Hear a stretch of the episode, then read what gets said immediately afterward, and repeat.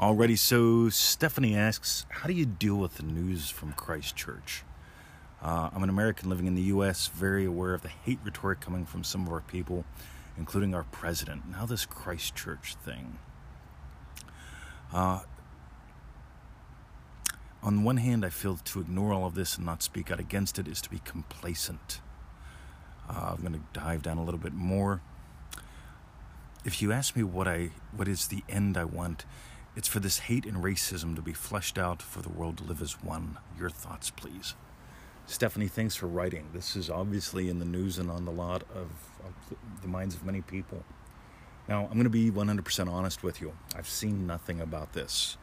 It's uh, several days old from what I hear. Uh, a couple of my friends have told me about it. I got your email, and it doesn't bother me. And I know that's going to upset some people. It may or may not even upset you. Uh, but here's what I notice Neville taught that we didn't come here to abolish the horrors of this world.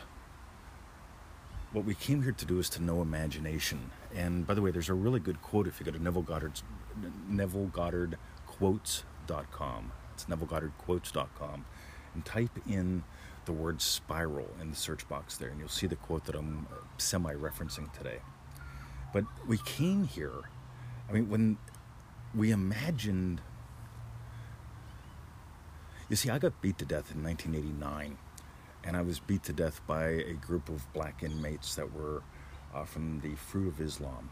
And I don't hold any grudge at this point against the prison, against them, against the nation of the Fruit of Islam. Uh, I could have, and I did, but I don't now. And the reason I don't know uh, don't now is I get exactly why they did to me what they did to me.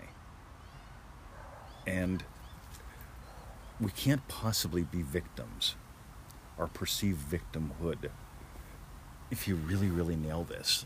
Now, obviously, this has impacted you.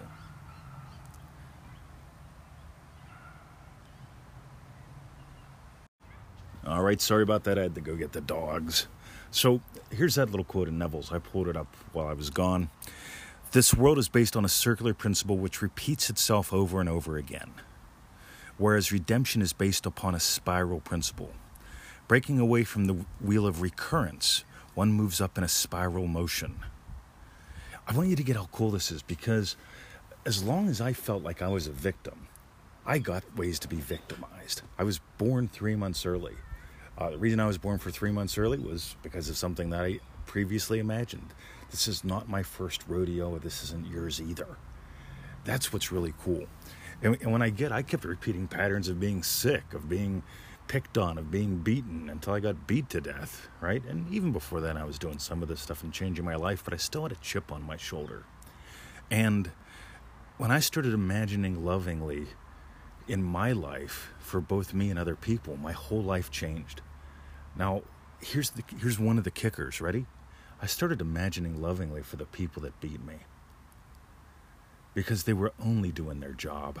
They were only giving me exactly what I what I needed to get off that wheel of recurrence, to stop imagining crap, to start imagining lovingly, and to start doing this. So, when it comes to the politicians and what they do, I, I have no concern about that. You know, I None whatsoever. My concern and, and the only thing that I would suggest where you get to begin is change your state. Because even the whole thing of not speaking up about it, uh, what you say doesn't matter. It's what you imagine. And if, and if you can imagine up something far more lovely, if you can imagine the families blessed, I, I know people that are drawn to do that.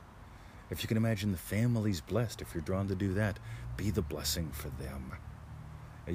That's the big thing. Whatever your desire is, let it be something lovely that gives, that removes the upset from your life. Because if you feed the upsets, you're going to have more upsets.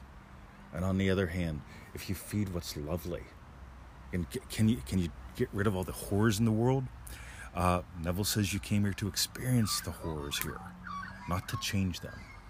I experienced the horror at Christchurch from a distance. Not even, I've, I've not seen any news about it. I've just heard about it, and here's my experience of it.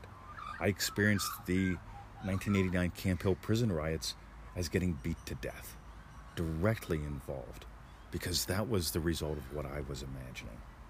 And here I am now, having had imagined living. I came back to life. So I hope that gives to you.